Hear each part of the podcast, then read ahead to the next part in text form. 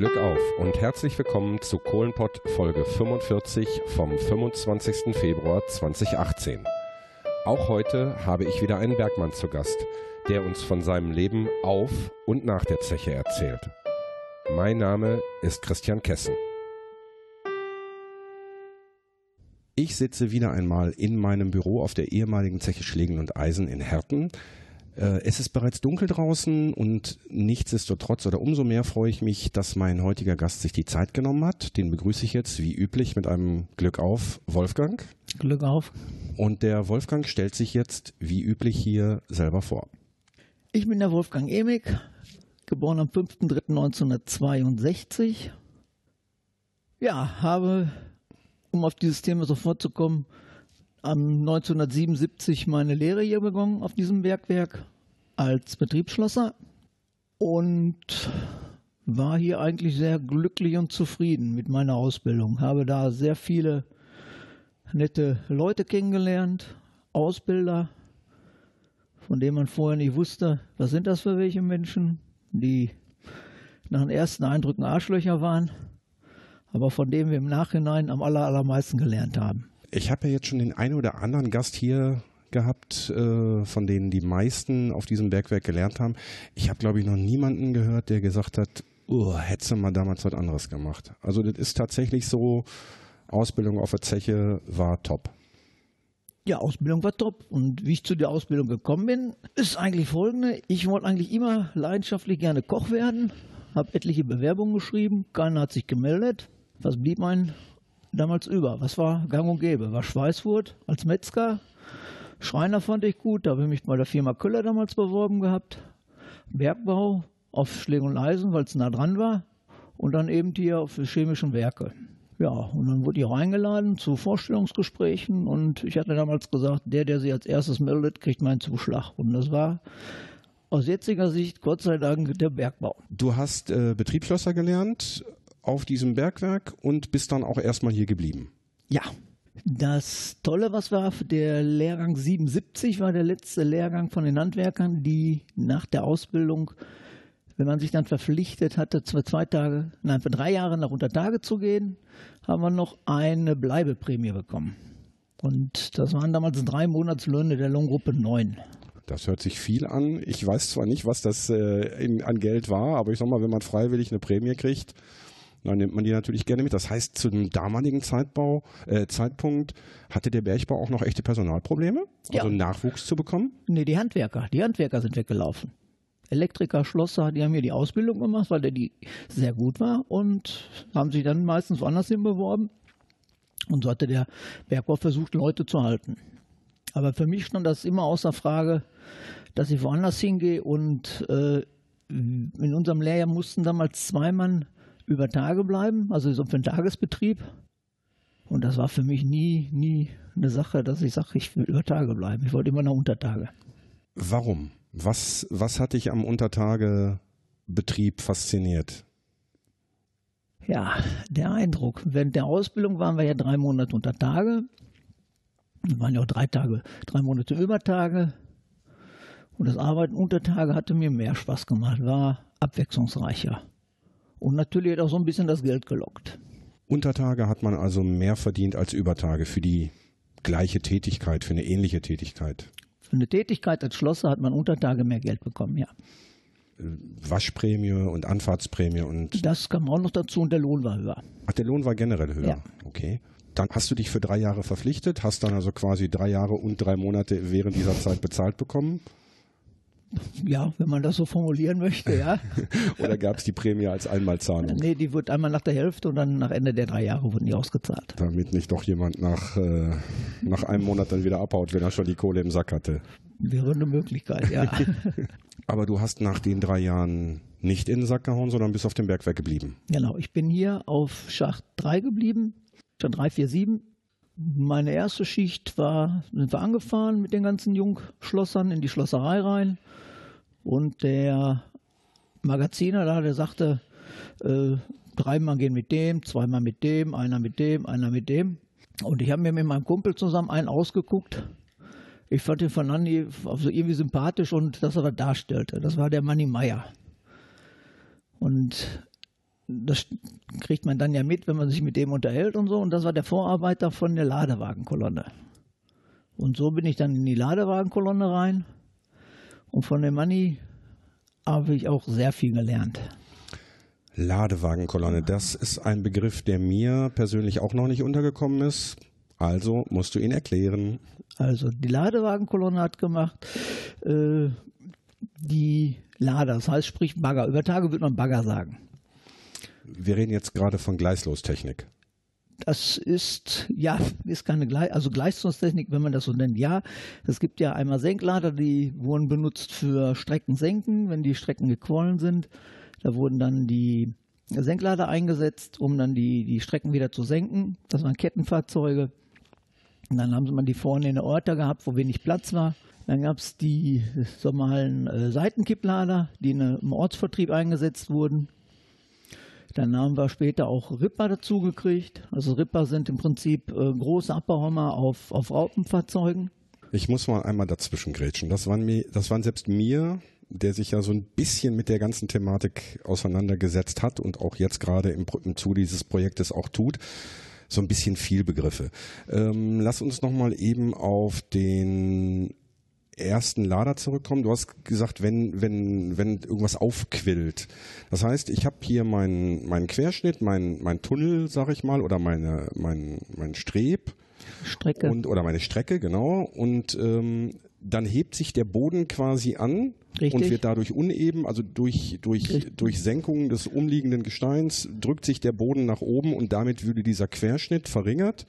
Und damit dieser Querschnitt erhalten bleibt, damit man dort vernünftig wieder arbeiten, fahren und, und sich auch, bewegen kann. Und auch für die Wetterführung. Und für die Wetterführung ähm, muss dieser Querschnitt erhöht werden und dazu hat man diesen. Senklader. Senklader eingesetzt, genau. So, der zweite Begriff, den du gebraucht hast, war Ripper. Das war der dritte. Okay. Der, Seitensen äh, der Seitenkipplader. Genau, der Seitenkipplader. Den erklärst du jetzt, weil da kann ich mir gar nichts drunter vorstellen. Ja, wir kennen ja die meisten von über Tage, kennen ja nur einen Bagger, der fährt vorne rein, hebt die Schippe hoch und kippt sie wieder um. Und da man ja im Bergbau dann an der Seite irgendwie ein Fördermittel hat, wo man die, die, die, die Berge oder die Kohle, was man da gerade wegmachen möchte oder muss, wegkriegt, kippt man das zur Seite weg. Das heißt, im Prinzip ist die Schippe links oder rechts gelagert mit dem Zylinder und dann wird das rausgekippt auf der Seite. Das ist ein Seiten, Seitenkipplader. Bedeutet, der ist quasi vorwärts in so einen Haufen gefahren, hat die Schippe runtergemacht, ist vorwärts in den Haufen gefahren, ist dann zu der Stelle, wo er es abladen musste und hat dann einfach den Löffel so zur Seite gekippt. Wie beim, wie beim Suppelöffeln. Richtig, Und der dritte Begriff war Ripper. richtig. Und der Ripper, habe ich jetzt so verstanden, war einfach ein Fahrzeug mit einem großen Presslufthammer vorne drauf. Ja, ein Hydraulikhammer. Hydraulikhammer. Den hört man hier manchmal auch gerade im Ruhrgebiet momentan, wenn wieder Zechen braken oder andere große Industriegebäude abgerissen werden, dann hört man den immer laut durch die Städte schreien, klopfen. Das ist ein riesiger Hydraulikhammer und der macht das Gestein einfach klein. Der Kolben oder dieser Zylinder, der quasi den Meißel bewegt, wird nicht mit Druckluft wie beim Presslufthammer angetrieben, sondern halt mit Öl, Mit Hydraulik. Hydrauliköl. Mit Hydraulik, ja. Gut, schon wieder was gelernt. Du durftest dir quasi den Vorarbeiter damals aussuchen. Ja. Und, Und- dadurch bist du halt in diese spezielle Truppe reingekommen, in diese spezielle Kolonne reingekommen und bist da bis zum Ende geblieben. Nein, nein, nein. Also ich bin da reingerutscht, äh, habe von vielen Leuten was gelernt, habe mich da wohl noch nicht ganz so dumm angestellt. Ich wurde dann nachher auch, äh, also Kolonnenführer, wurde auch noch aufgestuft und äh, habe mich dann auch mit dieser Arbeit weiterentwickelt. Und zumindest auf unserem Bergwerk war das so, dass damit auch der Rahmen dazugehörte halt. Nicht nur die reinen Ladefahrzeuge oder Ripper, sondern auch wenn was am Panzer war. An dem Förderern haben wir da auch mitgeholfen, haben die repariert und haben das ganze Umfeld mit begleitet. Und damit habe ich eine Menge gelernt. Und damit wurde auch schon mal ein Grundstein gelegt meines späteren guten Berufslebens, weil ich auf viele Dinge vorbereitet war. Ich bin allerdings auch, nachdem ich unter Tage war, das war im Juli 1980, bin ich dann im Juni 1981 in die Grubenwehr eingetreten. Die Grubenwehr hatten wir hier schon zwei, dreimal zum Thema, unter anderem beim Fritz Marun. Ja. Ähm, Ich, ich kenne relativ viele Leute, die in der Grubenwehr waren. Ich kann das auch nachvollziehen. Was hat dich damals bewogen, in die Grubenwehr einzutreten? Ich wollte anderen Leuten helfen. Ich habe gedacht, wenn mal irgendwas ist, möchtest du auch, dass jemand kommt und dir hilft. Und das wollte ich auch machen. Und das habe ich auch gemacht. Wie viele Leute oder kann man, kann man sagen, wie hoch ist der Prozentsatz zwischen Untertage Beschäftigten und Grubenwehrmitgliedern? Sind es 10 Prozent oder ist es mehr oder weniger? Kann man, hast du da irgendwie eine Zahl? Prozent kann ich das nicht richtig ausdrücken. Es gibt eine Verordnung, die Bergverordnung sagt, dass für ein Bergwerk einer gewissen Größe eine gewisse Anzahl an Leute vorzuhalten sind. Und wir waren irgendwas um die 80 bis 100 Leute. Ich kenne die Zahl nicht, möge einer das entschuldigen, wenn ich jetzt hier eine falsche Zahl sage, der sich damit besser auskennt. Nee, das ist ja überhaupt kein Problem. Wir äh, heben ja hier oder wir erheben ja keinen Anspruch auf Vollständigkeit. Wir wollen das natürlich alles so, so richtig wie möglich wiedergeben. Ähm, wenn da ein Hörer, eine Hörerin eine genaue, konkrete Zahl weiß, ich kann das mit Sicherheit auch nochmal nachlesen oder mich da nochmal erkundigen, ähm, dann gerne in die Kommentare, wie bekannt. Aber ähm, es geht in erster Linie, geht es uns ja darum, diese Geschichten, so wie du sie erzählst, so wie die Kumpel sie bei den letzten Malen erzählt haben, diese Geschichten einzufangen, zu konservieren und im Grunde genommen in der Republik zu verteilen. Äh, wir freuen uns über jeden Zuhörer, über jede Zuhörerin und das ist Sinn und Zweck der Sache. Das ist ja hier keine hochwissenschaftliche Arbeit. Ja. Ähm, gut, Grubenwehr. Ähm, ja, erstmal zu der Zeit war das noch so, dass man einen Leumund haben musste um überhaupt in die Grubenwehr zu kommen? Ja. Okay. Um erstmal überhaupt dahin zu kommen. Und dann musste man auch erstmal Übungen machen, zwei Übungen machen, um überhaupt zu beweisen, dass man das kann. Und da kann ich mich an meine erste Übung noch ganz genau erinnern, weil man steht da so als 19-jähriger Mann, meint, ihm gehört die Welt. Und da stehen die alten Männer. Die alten Männer, die damals um die 40 waren. Ja, und dann bin ich mit denen in die Übung. Da sind Leute bei gewesen, die haben das schon 20 Jahre gemacht. Die wussten, was sie tun, wie sie was tun. Ja, also umgezogen. Dann sind wir noch rübergefahren nach dem Bergwerk Westerhold, weil wir da unsere Übungen gemacht haben. Wir haben dann angefangen, unsere Atemschutzgeräte anzulegen. Ja, bin das Übungshaus. Also ein Schlaggerät, den Hammer, das ist ungefähr 50 Kilo, zieht man runter, zwei, also ungefähr zwei Meter Höhe. Das muss, haben wir immer mal 80, in der Folge gemacht 80, 60, 60 und dann zwei Durchgänge noch und dann waren noch 15 Meter Fahrt klettern. Fahrtern ist der Bergbaubegriff für eine Leiter. Ja, und erste, erste Runde ging ganz gut durch und, und die alten Männer da an dem Hammer, da ging immer nur dung, dung, dung, dung, dung, dung, dung, dung, dung, dung, dung, dung. Ja, möchte man ja dann nicht nachstehen. Versucht das, hat nicht ganz geklappt. Zweite Durchgang gemacht. Ja, dann war ich schon, wie ich da durch bin, dann auf der Brustwarzen und dann sollte ich die letzten 30, 60 Schlag machen. Und da war ich mich da am Quälen und dann kam unser äh, Alten, mit dem man durch Übung gemacht hatte, mit dem Mehrwertbeste, sagt er, komm Jung, ich helfe dir. Und dann haben wir beide zusammen meine letzten 60 Schlag gemacht. Das habe ich bisher heute noch nicht vergessen. Muss man sich das so vorstellen, wie neuerdings in den, in den Fitnessbuden so, eine, so, ein, so ein Gerät, wo du halt an so einer, an einer Schnur ziehst und auf der Gegenseite das Gewicht hochkommt? Oder? Ja, richtig, okay. genauso. Ja. Und das Ganze unter Atemschutz? Ja, also genau. erst 80 Mal ziehen, dann 15 Meter Fahrt, also Leiterklettern, dann Durchgang durch den Übungshaus, durchs Übungshaus. Ähm, wie muss man sich dieses Übungshaus vorstellen? Also ich, ich kenne das nicht. Also Übungshaus, also die Strecke besteht ähm, aus dem Bereich, wo man aufrecht gehen kann, auf dem Bereich, wo man kriechen kann oder kriechen muss. Bereich, äh, wo man das Gerät ablegen muss, das, wo man nur so durchkommt, dann auch äh, durch Dammrohre klettern, weil durch Rohre wurden Grubenbaue abgedämmt. Das heißt, da muss man durch eine, durch eine Röhre klettern. Vorne geht jemand vor, macht die Luke auf, rein. Dann macht der Hintermann, geht rückwärts rein, macht die Luke zu. Also das Schleusen haben wir das genannt. Ja, das war dann der erste Durchgang und dann Krabbelstrecke und Gerät vor ihm herschieben und wenn man dann da durch war, Gerät wieder an, ein paar Meter weiter und dann kam man dann wieder an die Schlaggeräte.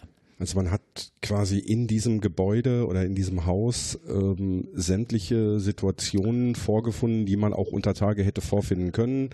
Also Bereiche, in denen man stehen kann, Bereiche, in denen man auf dem Bauch kriechen muss, wo nicht mal genug Platz ist, um das äh, Atemgerät auf dem Rücken zu halten, dass man es abnehmen musste, vor sich herschieben, hinter sich herziehen, wie auch immer, um eben halt einfach ein, so, so, eine Art Fitnessübung äh, für die für die Grubenwehrleute naja, zu haben. Genau, ist richtig. Und Temperatur wurde gemacht. Also der Raum wurde aufgeheizt. Ich weiß nicht mehr, wie warm der war, aber das war schon gerne. War warm, Ja. war warm. Das So. ist Es sollte ja so realistisch wie möglich sein. Und die, der Standard war eigentlich 60, 60, 60 die Schlachtzahl. Aber da ja damals 1977 das schwere Unglück hier auf dem Bergwerk war, war unser Hauptgerätewart darauf verpicht, dass unsere Leute besonders viel oder besonders körperlich fit sind. Deshalb hat man dann für dieses Bergwerk hier damals gesagt, wir machen dann 80, 60, 60. Jo, das heißt, deine erste Übung hast du mit Ach und Krach und mit der Hilfe vom Herbert Beste bestanden. Genau. Deine zweite Übung, wie warst du da? Hast du dich vorbereitet? Hast du einen Kniff mehr gekriegt von Mama? Ja, die, die zweite Übung, die ging dann besser, weil ich wusste ja schon, äh, was mich erwartet und dass man dann auch gucken muss, nicht sich nicht nach den Alten richten, sondern nach einem selber. Die habe ich dann äh, mit Bravour geschafft. Also aus meiner Sicht mit Bravour geschafft. Ich bin durchgekommen. Natürlich wieder Muskelkater danach gehabt. Aber das Positive danach war, man hatte mich gefragt, ob ich dann mit auf dem Ausflug fahren würde oder möchte, der kurz danach anstand. Und da habe ich mich sehr drüber gefreut, weil das hieß eigentlich, äh, man würde mich aufnehmen in der Wehr. Da wusstest du quasi schon, äh, die wollen dich. Die wollen mich, ja. Hast du Aber das Aufnahmeritual war noch nicht beendet, denn es gehörte dazu zwei Flaschen Pommelunder. Die musste man mitbringen. mitbringen, aber nicht selber trinken, hoffe Nein, ich. nein, nein, nein, nein, nein, nein. Gut. Übertage und im Zuge eines Ausflugs ja auch gar kein Problem. Alkoholuntertage war natürlich völlig verpönt. Richtig. Zur damaligen Zeit gab es aber, glaube ich, noch ein Feierabendbier in der Kaue hinterher. Ja. Ja. Gut, dann warst du in der Grubenwehr. Hast du da jemals wirklich einen, einen, einen echten, einen, ja, einen echten Einsatz gehabt? Ja, mehrere. Mehrere. Auch hier auf Schlingenleisen, ja. Kannst du drüber reden? Darfst du drüber reden? Möchtest du drüber reden? Äh, Ich, ich kann drüber reden, ich darf drüber reden, möchte auch, ja, weil ich auch nicht mehr, aber ich weiß nicht, die Jahreszahl nicht mehr ganz so. Ist egal. Ich meine, das wäre um die 85 gewesen. Da war eine Verpuffung gewesen in einer Strecke. Oder eine Raubstrecke. Ja, Raubstrecke heißt äh, Kohleabbau beendet und äh, jetzt wird nur noch das Material, was noch wiederverwendet werden kann, rausgeholt. genau. genau. Ja, und äh, da bin ich dann halt mit den ersten Truppen schon angefahren, weil ich in der Nähe, also in, ich war rechtzeitig da zum Umziehen. Ich war dann im ersten Trupp, sind dann zu angefahren, dann hieß es, geh da hin und dann äh, kam die Meldung, dass ein Mann noch fehlt. Und dann sind wir mit unserem Trupp hin und haben diesen Mann gesucht. Ich selber habe den nicht gefunden, sondern der Trupp, der nach uns kam, auf jeden Fall dieser Mann, den ich auch persönlich kannte, der ist damals da verstorben. Das war, Bei einer Schlachtwetter, Schlagwetterexplosion. genau. Ja, ich denk, denke mal, unabhängig davon, ob man den Mann persönlich kennt, ähm, das, das äh, nagt an einem, das, äh, das zerrt an einem. Wenn man den Mann dann noch persönlich kennt, umso mehr. Wenn man die Familie kennt, ähm, wie geht man mit sowas um? Sprechen, Reden, so Reden. wie wir jetzt. reden, genau. Immer drüber reden. Ja. Ja, das war hier. Ja, dann ein paar Brände haben wir mal gehabt, wo wir auch waren. die ihr dann gelöscht habt. Womit wurde Untertage gelöscht? Mit Wasser oder mit, Mit Wasser oder Stickstoff? mit Stickstoff? Äh, Stickstoff aber nur quasi von außen eingeführt, ohne dass dann jemand vor Ort war oder Nee, nee, nein, nein, nein, nein. Also, wenn große Brände waren, wie, oh, das weiß ich noch. Das weiß ich noch. 1987, das war mal nämlich mein Geburtstag. 5. März, mein Geburtstag. da hat dir einer eine ganz große Kerze angezündet. Ja. Und zwar äh, hatte ich Gäste im Haus und dann gegen 19 Uhr kam dann Grubenwehralarm. Und dann bin ich dann runter dann äh, zur, äh, zum Gerätehaus gefahren. Da stand unser Hauptgerätewart, der Günther Soppert, sagte zu mir nur halt, wo willst du hin? Ja, ich sag, wir haben noch Einsatz, ich muss mich umziehen. Herzlichen Glückwunsch zum Geburtstag und jetzt zieh dich um. Ja, habe ich dann auch gemacht, habe mich umgezogen, bin dann auch angefahren. Da haben wir einen Mann gesucht, der noch vermisst war. Da sind wir dann äh, hier in Stadt 3 angefahren. Von Ewald kamen auch Leute uns entgegen, weil wir den gesucht haben. Untertage. Untertage. Mhm. Äh, sind auch an dem Brandherd vorbei, wo das war. Mussten weiter dem Mann folgen, weil wir den ja gesucht haben. Haben ihn nicht gefunden.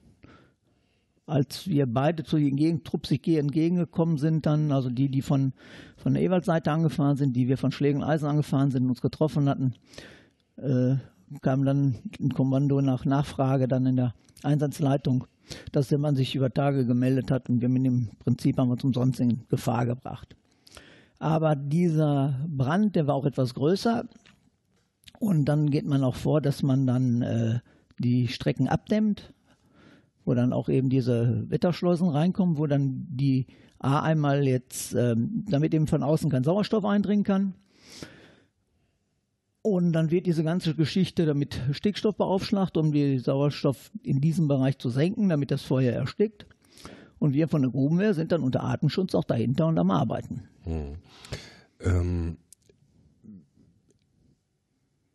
ich habe bisher nur Feuerübertage erlebt, glücklicherweise.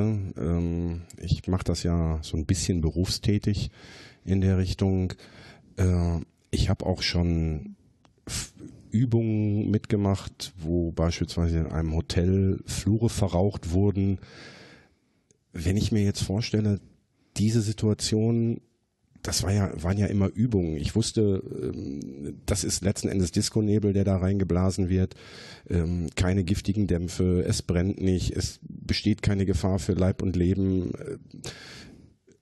Äh, wie fühlt sich das an, wenn man in so einer Strecke steht oder in so einem Streb steht äh, und man weiß, das, was da kokelt, ist halt kein Theaterfeuer und das, was da an, an Dämpfen entsteht, äh, kann mich eben halt nach drei, vier Atemzügen umbringen. Was hat man da für ein Gefühl?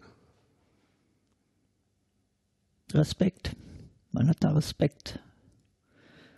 Man, man hat Respekt und ein gutes Gefühl, weil ich muss sagen, die ganzen Jahre, die ich war, ich habe mich immer gut ausgebildet gefühlt, wurde immer darauf von außen geachtet, selber darauf geachtet, dass wir die Masken vernünftig haben, dass die Ausrüstung passt. Jetzt hier, weil du es so angesprochen hast mit Nebel, sprich Sichtbehinderung, das haben wir auch immer geübt in den Übungshäusern.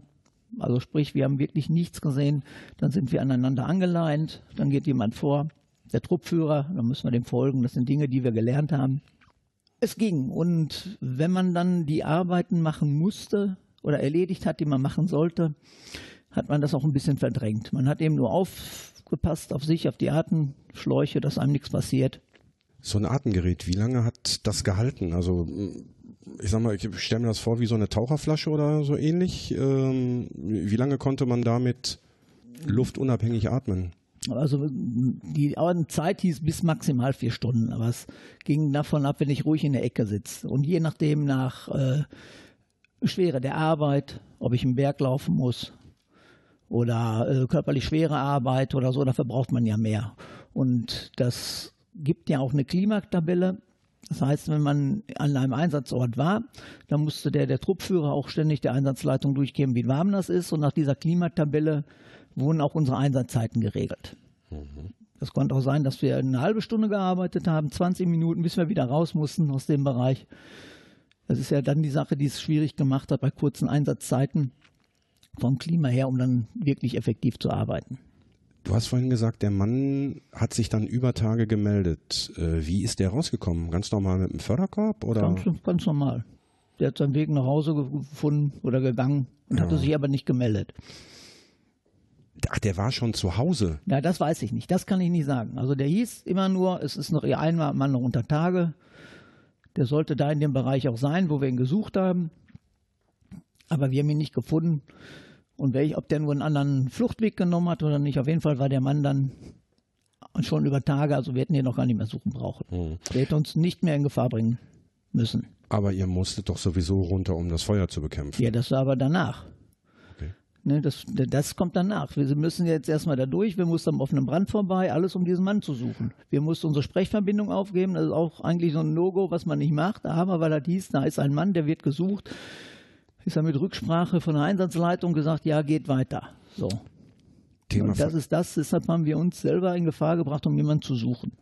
Thema Sprechverbindungen. Ähm, es gibt ja unter Tage so alle 50 Meter, alle 100 Meter und an neuralgischen Punkten diese Grubentelefone. Habt ihr denn irgendwie eine Funkverbindung gehabt, wie's man, wie man es von der Feuerwehr beispielsweise kennt? Oder wart ihr auch auf diese Grubentelefone angewiesen? Ähm, F- Funktelefon, Feuerwehrfunk, ja, unter Tage hat das so nicht funktioniert. Wir haben also so eine Sprechgarnitur mitgehabt. Wir haben, ähm, also die, die Leute, wir haben 400 Meter, äh, 1, 2, 3, vier, also vier Leute haben eine, Kartusche gehabt, da war so eine Art wie Klingeldraht, 400 Meter drauf. Und den haben wir dann hinter uns hergezogen und dann aneinander gekuppelt, sodass wir eigentlich für 1200 Meter eine Sprechverbindung hatten. Das war das mit diesen, äh, dieser Hörer äh, mit dem Spiralkabel, wo einfach nur unten so eine, so eine Klammer dran war, ne? Wo du dann unten drehen musstest. Äh, Nicht nur das, auch in den äh, Masken von den Artenschutzmasken von den Truppführern und von dem äh, letzten Mann, da sind Sprechgarnituren drin gewesen. Das heißt, der hat die Sprechgarnitur an seiner Maske gehabt. Wenn du heute mit deiner Erfahrung aus der Grubenwehr nochmal zurückblicken könntest, stell dir vor, du bist 19 äh, und würdest jetzt vor der Entscheidung stehen, Mensch, nächste Woche ist da so eine Grubenwehrübung, gehe ich hin, gehe ich nicht hin, würdest du das nochmal machen? Ja, klare Aussage, klare Aussage. Ja, kann ich, äh, kann ich auch echt nachvollziehen, weil das ist so wie, ja, weiß ich nicht, wie Leute halt Rettungssanitäter oder Freiwillige Feuerwehr oder sonst irgendwas. Leute, wenn ihr Langeweile habt und nicht nur dann, äh, engagiert euch in solchen Sachen. Da werden immer Leute gebraucht, die anderen Leuten helfen.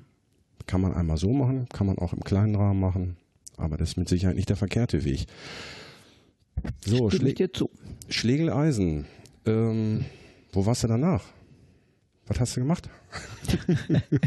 Ja, das gemacht.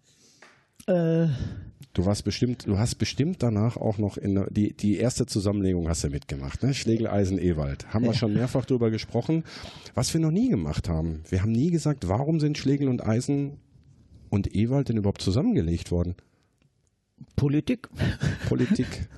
nur noch ein, nur noch ein Bergwerk, äh, Wir wissen nicht warum. Es wurde ja immer viel diskutiert, warum das eine Bergwerk geschlossen wird, warum nicht das andere.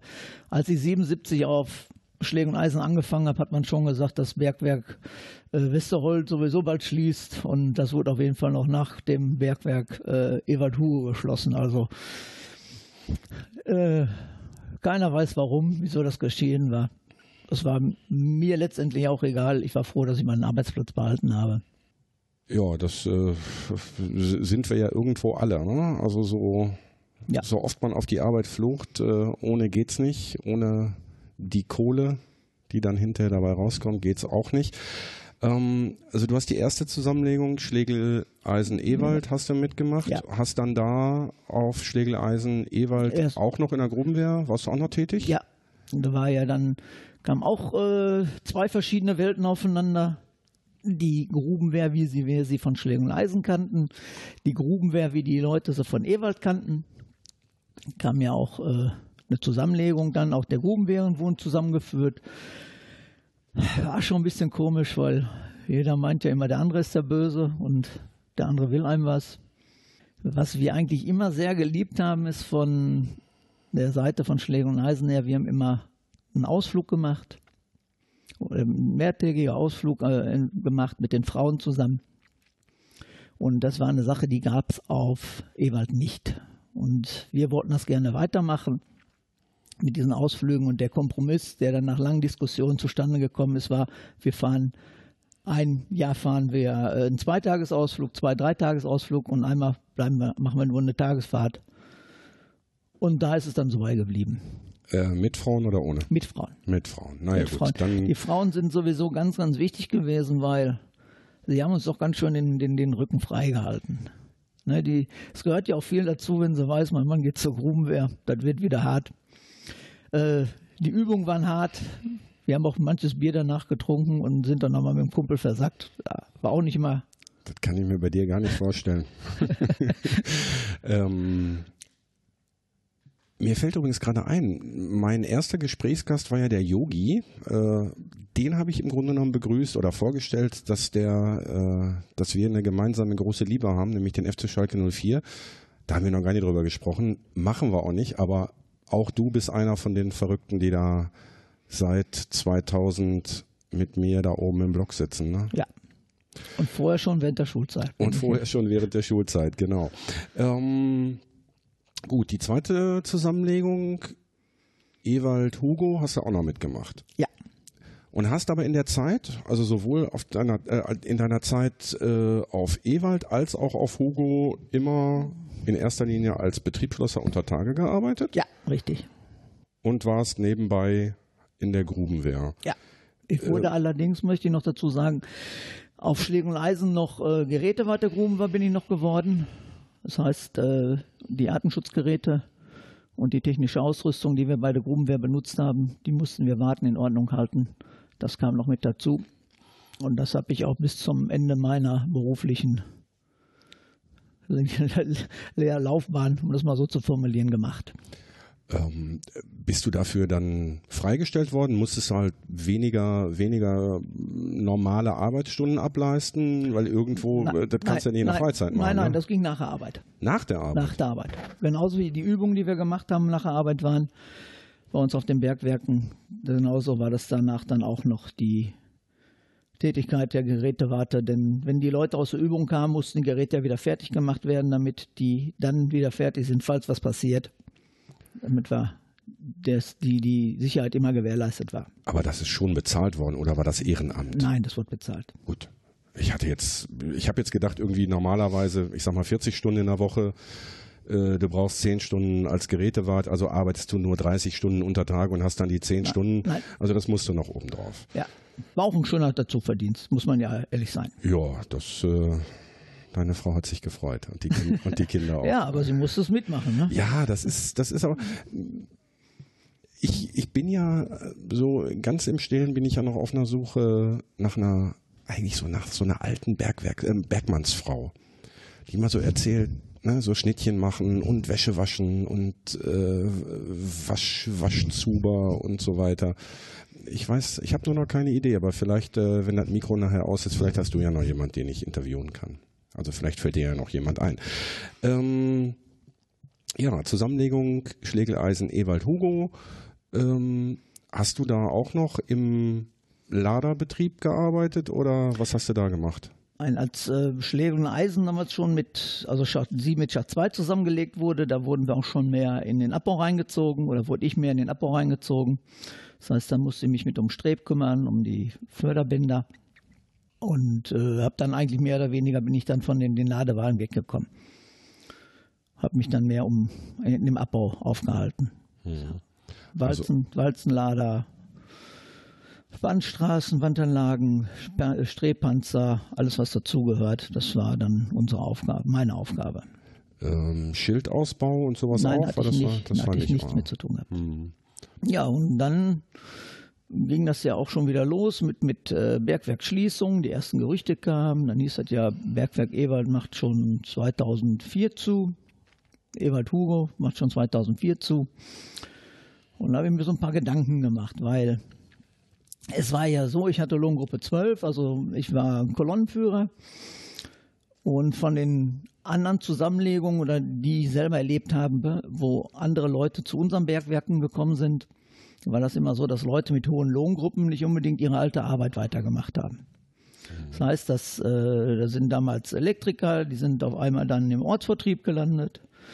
Da waren Schlosser, die waren im Ortsvertrieb oder im Streb. Und das sind alles so Dinge, die ich nicht unbedingt wollte. Und dann hatte ich mir Gedanken gemacht, was machst du nun? Und vor allen Dingen hatte ich mitbekommen, oder mitbekommen, Gedanken gemacht, welche Bergwerke sind denn noch auf? Wohin verlegen sie dich? Und dann wären so Bergwerke gewesen wie Walsum, wie Lohberg-Osterfeld, wie äh, Bergwerk Ost in Hamm oben. Alles nichts, wo du mit dem Fahrrad mal eben hinfährst. Ganz genau, weite Wege, weite Wege. Dein Bruder ist ja viele weite Wege gefahren. Über meinen Bruder darf ich hier eigentlich gar nicht sprechen. Das hat er mir verboten. Aber irgendwann kriege ich den auch noch vors Mikro. Ich, ähm, Bergwerk Ost, wo du es gerade erwähnst, ähm, da war ich in der letzten Woche.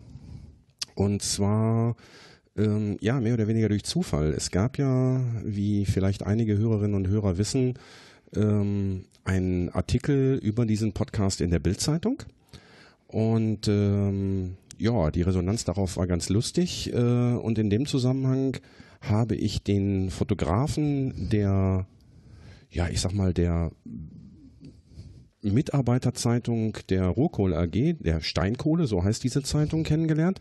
Der hat witzigerweise sein Fotostudio auch hier auf diesem Gelände. Und der hat mich dann einfach eingeladen, weil am Bergwerk Ost in der letzten Woche ähm, eine Sprengung war. Hab ich schon gehört. Ähm, und äh, ja, da durfte ich mich dann zu der Presse stellen und wir haben direkt hinter dem Sprengmeister gestanden. Die haben einen ein Rundeindicker ein, ein, also gesprengt und ein, eine, ein, ein Wasch, oh, das muss ich nachgucken, habe ich wieder vergessen. Ähm, ja, das eine Ding ist gut gefallen. Äh, der Rundeindicker steht immer noch, den dürfen sie jetzt mit einem großen Hydraulikhammer abbauen. Äh, der ist, äh, der ist leider nicht ganz gefallen. Ähm, ich werde mal gucken, ob ich das irgendwie geregelt kriege, dieses Video, was ich da gemacht habe, noch auf die Webseite zu stellen. Ähm, das war nur kurz äh, mein, mein Ausflug zum Bergwerk Ost. Ja, äh, und dann hatte ich mir halt gedacht, was ist die beste Alternative? Und dann bin ich auf das Bergwerk Auguste Victoria gekommen. Das ist in Mal. In Mal. Das war in Mal. Das ist äh, das letzte gewesen, was jetzt zugemacht hat. Ne? Ja, ne? Vor zwei 2016. Jahren. 2016, genau. Ende 2016 ist es geschlossen worden. Ja, und dann hatte ich mich 1998 beworben auf dem Bergwerk. Bin dann auch zum Vorstellungsgespräch da eingeladen gewesen. Ja, und dann, ja, dann warten. Und dann kam irgendwann mal mein Vorgesetzter zu mir und sagte, ich habe gehört, du wolltest nach AV. Ich sage, ja. Und warum? Ja, ich sage, weil der Weg für mich kürzer ist, wenn ich verlegt werde. Weil er sagte, das verstehe ich. Mhm. Ja, und das war das ganze Gespräch. Und dann habe ich irgendwann Post bekommen, dass ich zum 01.01.99 auf dem Bergwerk Auguste Victoria anfange. War dein Vorgesetzter sauer oder hat er das verstanden? Hat er das akzeptiert? Der hat das oder? verstanden und akzeptiert. Hm. Aber jetzt nicht irgendwie, okay, kann ich nachvollziehen, aber trotzdem bist du doof, sondern äh, hat im Grunde genommen gesagt, jo, hätte ich an deiner Stelle genauso gemacht. Ja. er, war, er war älter als ich und ist dann okay. in den Ruhestand gegangen, also ihm war das wohl ja. möglicherweise egal. Nein, er hat meinen Beweggrund verstanden. Er wollte wahrscheinlich nur wissen, ob das mit ihm zusammenhängt oder mit dem Arbeitsumfeld oder so. Nee, das war nicht so. Das war einfach nur jetzt reine Vorsicht. Ja gut, AV, Auguste Victoria ist von, von da, wo du wohnst, äh, hättest du theoretisch auch mit dem Fahrrad hinfahren können. Oder hast du wahrscheinlich Ja, aber gemacht, 14 ne? Kilometer ja, bin ich. Also ja, jetzt bis zum Hauptschacht waren 10 und dann, ich war auf Schacht 8 eingesetzt in die Bramsdorf, waren 14 Kilometer von mir aus.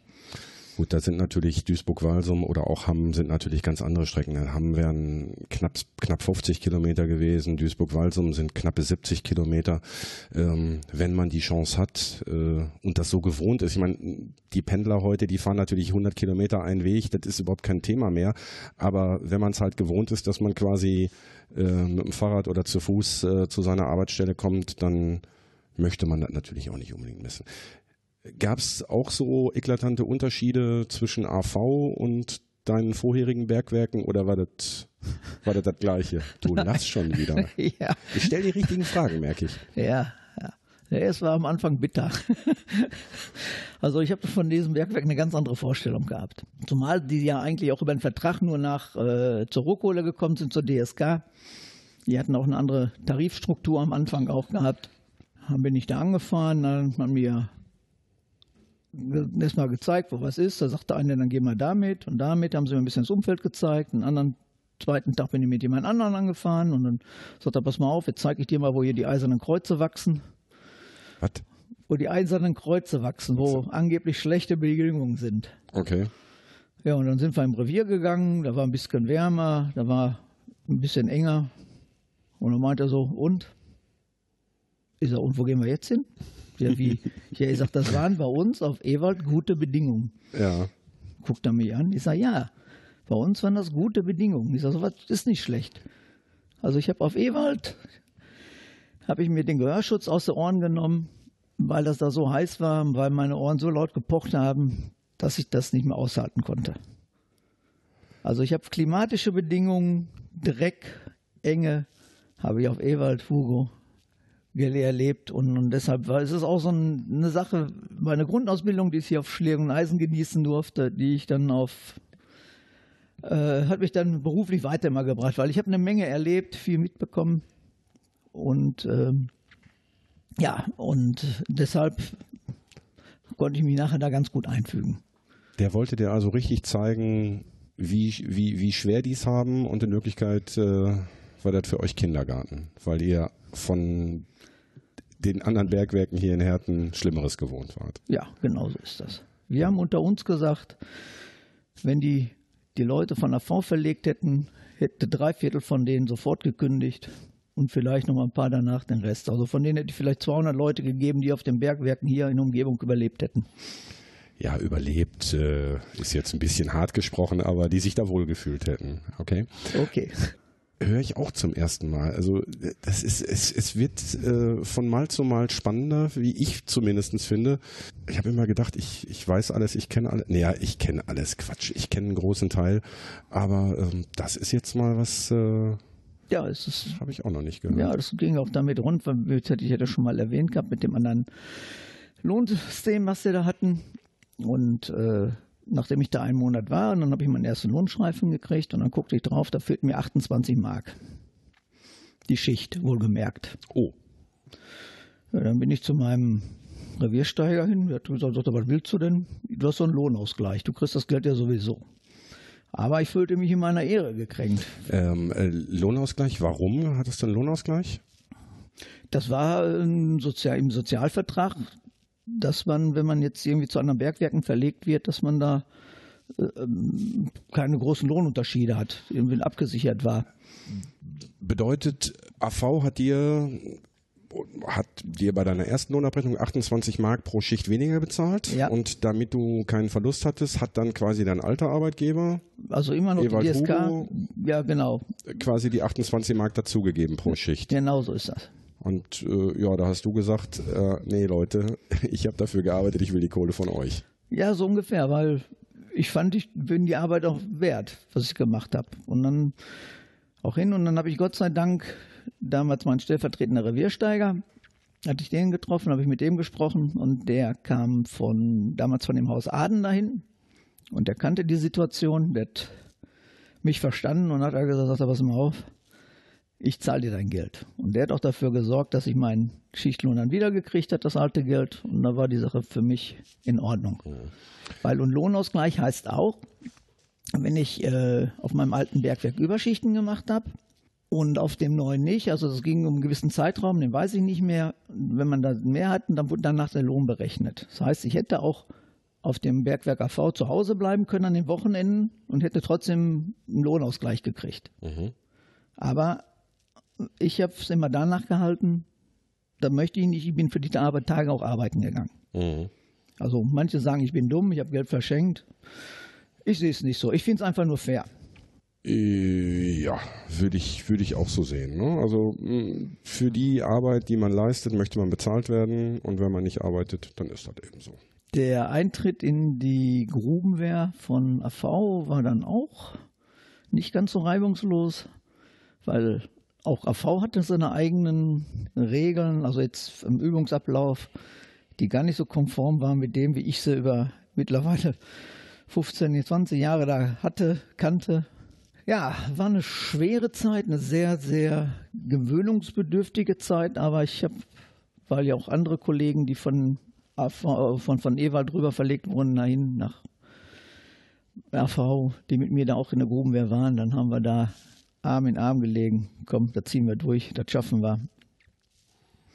Und in dem Bereich ging es erst dann bergauf, als dann das Bergwerk Blumenthal mit der V zusammengeschlossen wurde und wir dann einen anderen Oberführer gekriegt haben. Der hat das alles anders organisiert und danach war die Grubenwehr wieder so, wie ich sie kannte. Gab es in der Grubenwehr Nachwuchsprobleme? Musste die Grubenwehr irgendwie darum bangen, ihre, ihre Quote, von der wir ja nicht wissen, wie hoch sie war, zu erfüllen? Nein. Oder gab es mehr Bewerber als, als Plätze? Das weiß ich nicht, aber durch die Zusammenlegung sind die meisten Grubenwehrleute ja auch in die anderen Grubenwehr mit eingetreten. Hm. Also so nah war ich da nicht dran, dass ich aber wusste. wenn die Grubenwehr, also wenn die Bergwerke zusammengelegt werden, ich sag mal, Beispiel Ewald hat, ich sag mal, 1000 Mitarbeiter, äh, Schlegel-Eisen hat 1000 Mitarbeiter, zusammengelegt 2000, dann wird wahrscheinlich ja auch eine doppelte Anzahl an, an Grubenwehrleuten notwendig gewesen sein. Ja, die wurden ja nach und nach, äh, am Anfang bei einer Zusammenlegung war ja man, lief man ja noch parallel und dann ist das immer alles weiter geschrumpft. Das heißt, Mitarbeiter, die in Rente gegangen sind, beispielsweise oder in die Anpassung gegangen sind, sind dann nicht ersetzt worden. Verlegt und damit auch, wurde oder verlegt, verlegt worden. Und dadurch ist dann die Gesamtbelegschaft des jeweiligen Bergwerks geringer geworden ja. und dementsprechend konnte dann auch die Grubenwehrzahl ja. geringer genau. bleiben. Mhm. Ich habe dir ganz zu Anfang des Gesprächs gesagt, dreiviertel Stunde, wenn wir Jetzt guckt er auf die Uhr, der Lump. äh, dreiviertel Stunde, da hast du noch gesagt, boah, was, so lange? Äh, wer hört sich das denn an? Äh, wer sich das anhört, kann ich dir sagen. Unsere lieben Hörerinnen und Hörer hören sich das an. Und ähm, wir sind jetzt bei 48 Minuten. Das kratzt die gar nicht. Mhm. Die, äh, wir können noch ein bisschen quatschen. Wir haben ja, ich habe hier noch zwei, drei Sachen auf dem Zettel stehen, weil du bist ja nicht auf AV geblieben zunächst mal. Ich habe hier als ähm, Stichwort stehen HWI habe ich erst gerätselt, was ist das? Und dann hast du mir gesagt, das ist die Handwerkerinitiative. Was ist das? Nach den politischen Beschlüssen von 97 war ja klar, dass der Bergbau 2018 die letzte fördernde Bergwerk weggeht, dass es dann alles ausläuft und dass die Belegschaftszahl reduziert werden muss. Und dann hat man versucht, über verschiedene Programme äh, Leute abzubauen. Und zwar die Handwerkerinitiative, da konnte man äh, zu einem Handwerksbetrieb gehen, konnte sich da vorstellen und dann konnte man da bis zum halben Jahr arbeiten. Wie genau die Modalitäten waren, weiß ich nicht. Auf jeden Fall hat der Betrieb einen Zuschuss von dem, von, von dem, äh, von der Bergwerk bekommen. Die mussten einen Teil davon im Lohn nur tragen. Für mich hat sich nicht viel geändert. Ich habe meinen Lohn beibehalten und dann konnte man sich das angucken wie ist die Arbeit? Gefällt die mir? Passt der Mann zu, zum Betrieb? Und nach einem halben Jahr musste man sich entscheiden und zu sagen, damit komme ich zurecht, ich gehe, ich, ich wechsle, ich verlasse den Bergbau oder äh, ich äh, gehe wieder zurück. Das war der Sinn und Zweck, dass man sich da aneinander gewöhnt, dass die Bergleute sehen, wie ist das in anderen Betrieben, komme ich da zurecht, möchte ich das. Hm. Das war der Hintergrund. Du hast gesagt, während, diesen halbes, während dieses halben Jahres hattest du keine finanziellen Einbußen. Jetzt ist es so, dass die freie Wirtschaft wahrscheinlich nicht die Löhne zahlt, vor allen Dingen mit, mit den Zulagen, Waschzulage, Untertagezulage etc. pp., äh, die der Bergbau gezahlt hat. Ähm, hätte es da im Nachhinein auch noch einen Ausgleich gegeben oder hättest du dann, ich sag mal, das verdient, was ein Schlosser ganz normal im, auf dem freien Markt verdient? Soweit habe ich mich damit nicht beschäftigt. Ich bin aber der Meinung, dass man dann, wenn man gewechselt hat, äh, eine Prä noch, noch eine äh, Abfindung gekriegt hat und damit war die ganze Geschichte gegessen. Mhm. Das heißt, äh, du weißt nicht, ob es einen Ausgleich gegeben hätte. Das sagt mir, du bist nicht über Tage geblieben. Nein, bin ich nicht. Ich bin jetzt tatsächlich erstmal, warum ich das gemacht habe. Äh, A, wegen dieser Unsicherheit, wegen der Diskussion. Ich war auf der Arbeit sehr unzufrieden, wie das da lief mit den Vorgesetzten, mit den Arbeitsabläufen. Und dann habe ich gedacht, nein, probierst du mal was. Und dann bin ich über einen Bekannten auf eine Firma in Mal gekommen, die Zerspannungstechnik macht. Habe mich da vorgestellt, habe gesagt, ich würde das gerne machen. Das kannte er nicht. Dann habe ich ihm das erklärt. Dann hat er sich bei dem Bergwerk Auguste Victoria danach erkundigt und hat er mir gesagt, ja, kann ich machen. Und dann bin ich eben bei dieser Firma dann an eine CNC-Maschine gekommen und habe die bedient. Kanntest du das vorher schon von, Nein. vom Bergbau? Ich denke eher nicht. Wir hatten während der Lehre mal an einer, an einer äh, Drehmaschine beziehungsweise an einer Fräsmaschine gearbeitet, aber das ist ja was, was, was ganz anderes. Das gewesen. war noch handwerklich und nicht, äh, nicht computertechnisch wie eine CNC. Okay. Richtig. Ja, und das habe ich dann gemacht und ich fand die Arbeit sehr interessant, vor allen Dingen auch mal zu sehen, wie, wie läuft das Arbeitsleben über Tage ab. Habe auch äh, mit den anderen Leuten gesprochen, mit den anderen Maschinen und dann habe ich auch so einen kleinen Überblick gekriegt, wer was kann und wer wie viel Geld ungefähr verdient hat. Und dann habe ich mir meine Gedanken gemacht und habe gedacht, nee, dann machst du nicht. Aber für mich stand fest, dieses halbe Jahr ziehst du durch, weil es war sehr, sehr lehrreich für mich. Und danach äh, bist du dann halt wieder zurück, zurück auf den Pütt zur AV. Ja. ja und dann kam mein Vorgesetzter nochmal auf mich zu, mal unser Betriebsführer hat nochmal ein Gespräch mit mir geführt, warum ich das dann aufge aufgehört hätte oder so. Und habe ihm das so gesagt. Ja, und dann wollte sie nochmal was anderes versuchen. Dann habe ich nochmal eingewilligt, nochmal was anderes zu machen. Dann war ich bei einer anderen Firma. Und dann hatte man im Vorstellungsgespräch schon, war der Mann mir schon eigentlich nicht koscher, was mal so zu sagen. Denn wenn man ein Gespräch führt, so wie wir beide jetzt, dann guckt man sich dabei an. Im Regelfall. Ich muss zwischendurch zwischen, immer mal auf den Rechner schauen, aber, Aber- im Regelfall guckt man sich Ja, an. Das ist ne, so. Dann legt man nicht die Füße auf den Tisch, guckt in eine ganz andere Richtung und sowas. Und da wusste ich schon Bescheid ungefähr, was passiert. Mhm. Aber ich habe immer das gehalten, was ich gesagt habe. Dann habe ich gesagt, dann würde ich mir, gucke ich mir das nochmal an und dann sprach er auch von Montage. Und dann habe ich gesagt, ja, dann würde ich das mal auch mal gerne machen, damit ich weiß, wie das ist. Und er sprach so von drei, vier Tage mal im Jahr, das wäre dann alles. Naja, sei es gut. Wie ich dann eine Woche da war, dann kam er dann, oder kam ein Mitarbeiter zu mir, habe ihn nach Größen gefragt. Ich sage, ja, warum? Ja, du kriegst Winterkleidung, du fährst jetzt in der Schweiz auf Montage. Mhm. Ja, und dann bin ich in der Schweiz auf Montage gewesen, drei Wochen. Und während der Zeit, die ich da war, habe ich gesagt, weißt du was, Ich will wieder Mutter hol mich von Zeche, bring mich zum Pütt. für mich ist es besser unter Tage, da ist das wärmer, dann mag ich, liegt mir mehr. Ja, ja ähm, ich habe bis jetzt von den ganzen Leuten, mit denen ich gesprochen habe, ähm, niemanden, niemanden gefunden, getroffen, der gesagt hat, äh, unter Tage will ich nicht. Also das muss ja eine, ist ja eine eigene Welt.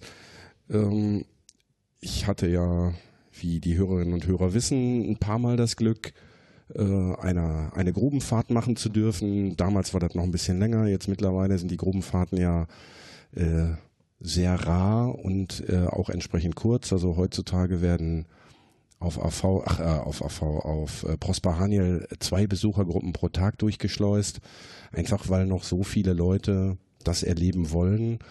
Ähm, also früher waren Gruppenfahrten sechs, sieben Stunden. Äh, man kam also richtig dahin, wo es auch weh tat.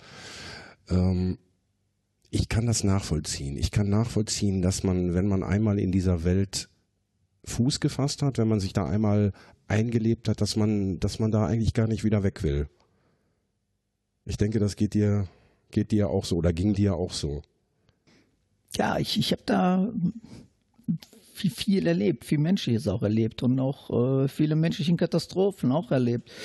Ich habe mal gesagt, das Einzige, was ich unter Tage nicht gemacht habe, ist Geschlechtsverkehr. Ich bin unter Tage äh, geschwommen, ich bin unter Tage getaucht. Wir sind durch Matsche gewartet, wir, haben nackt gearbeitet, wir haben gefroren, wir haben gearbeitet wie die, wie die Eskimos. Das diese ganze Bandbreite habe ich erlebt, habe ich gemacht.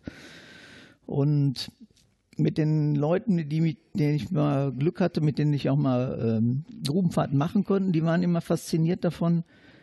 Da ist kalt, dann machen sie zwei Schritte und auf einmal sind sie am Schwitzen. Es ist extrem heiß. Und die, das ist dieser große Unterschied da gewesen.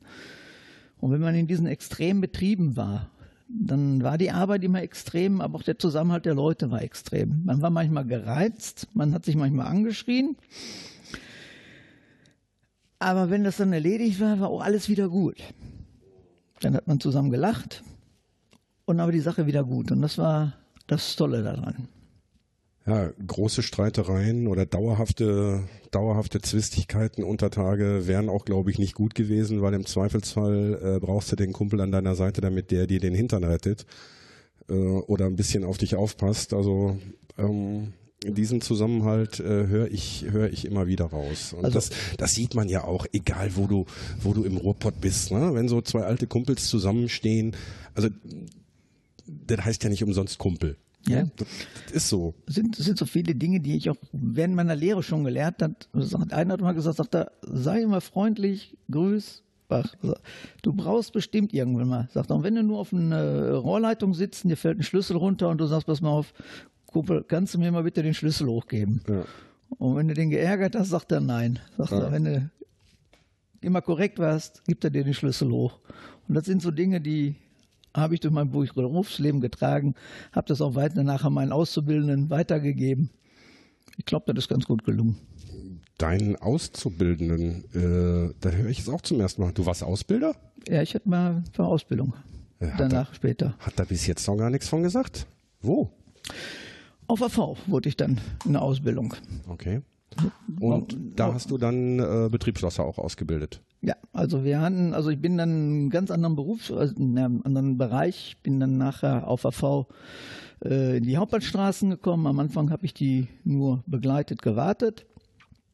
Und im Zuge der Tätigkeiten da bin ich dann zum Aufbildungsbeauftragten ausgebildet worden und habe dann auch immer Lehrlinge dabei gehabt. Nachher hatte ich dann eine eigene Kolonne, mit der ich dann Bandstraßen komplett neu hergerichtet habe, umgebaut habe und da waren dann immer Lehrlinge dabei, unterschiedliche. Hauptbahnstraße bedeutet diese, ich sag mal, diese richtig breiten, großen 1,40 Meter, äh, 1,20 Meter, 1,40 Meter, die dann durch die Strecken genau. liefen direkt also bis zum bis die, zu den Haupt, die Hauptbahnstraßen, das sind eigentlich die Bänder, die die Kohle dann Richtung Schacht bringen. Also die anderen sind ja die Abförderbänder, sprich aus dem Kohlenrevier, wo die Kohle abgefördert wird, von den Streckenvortrieben, wo die Berge abgefördert werden und wo die alle zusammenlaufen. Die ganzen Bänder, die die Kohle zum Schacht bringen, das sind die Hauptbahnstraßen. Und die habe ich dann mit einer Kolonne dann überarbeitet, teilweise neu aufgebaut. Das war eine sehr tolle, interessante Aufgabe was man nicht alles lernt, wenn man noch so ein bisschen nachbohrt. Ja? Ich, ich lerne gerade Seiten von dir kennen, die ich bis jetzt noch nicht kannte. Und das, obwohl wir uns schon so lange kennen. Ähm, so, Stunde ist rum. Hast du auch nicht dran gedacht, ne? Nee, hätte ich nicht. ähm, ja, ich würde auch sagen, in Anbetracht der späten Zeit und weil wir die Hörerinnen und Hörer auch nicht äh, verwöhnen wollen mit äh, super langen Folgen. Ähm, erste Frage an dich. Wir werden im Laufe des Jahres mit Sicherheit noch so ein, zwei Folgen machen, wo wir dann mal so zwei, drei Leute zusammensetzen und ich quasi so moderierend dabei sitze, beziehungsweise einfach nur zuhöre und ein Bier trinke. Hast du nochmal Bock? Bist du nochmal dabei? Bier trinken, ja. ohne Headset, ohne Headset gibt's kein Bier. Ähm, ja. Ja. Ähm, so, wie gesagt, wir haben ein bisschen über eine Stunde. Ich denke, das sollte für heute reichen. Mir bleibt nur Ad 1, mich beim Wolfgang zu bedanken, äh, mich bei allen Hörerinnen und Hörern zu bedanken für das Interesse. Ihr dürft gerne auf der Webseite kohlenpott.de Kommentare hinterlassen. Ihr dürft mir auf Twitter folgen, at kohlenpott. Ihr dürft mir bei Twitter schreiben. Ihr dürft bei Facebook ein Like hinterlassen.